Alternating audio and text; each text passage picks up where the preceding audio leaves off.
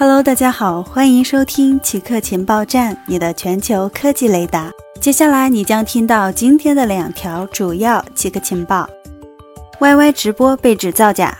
在百度宣布以三十六亿美元收购欢聚集团直播平台 YY 直播之后，浑水公司发表报告，声称 YY 直播约九成收入是伪造的，百度购买的很可能是造假业务。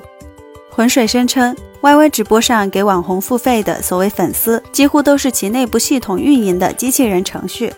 百度拒绝置评，但 YY 直播告诉中国当地媒体，浑水公司的报告充满了对直播行业和直播生态系统的无知。报告包含了大量错误。欢聚集团的股票周三暴跌了百分之二十六，但周四又大幅上涨了百分之十七，几乎收复了失地。该公司在官网上发表声明，驳斥了浑水的报告。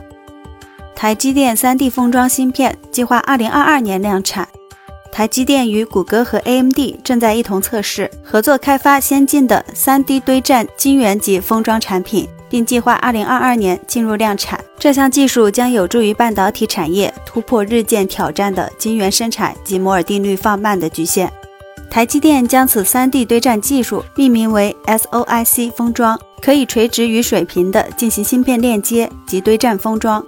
此技术可以让几种不同类型的芯片，像是处理器、内存与传感器，堆栈到同一个封装中。这种技术可以让芯片总功能更强大，但尺寸更小，且具有更高能效。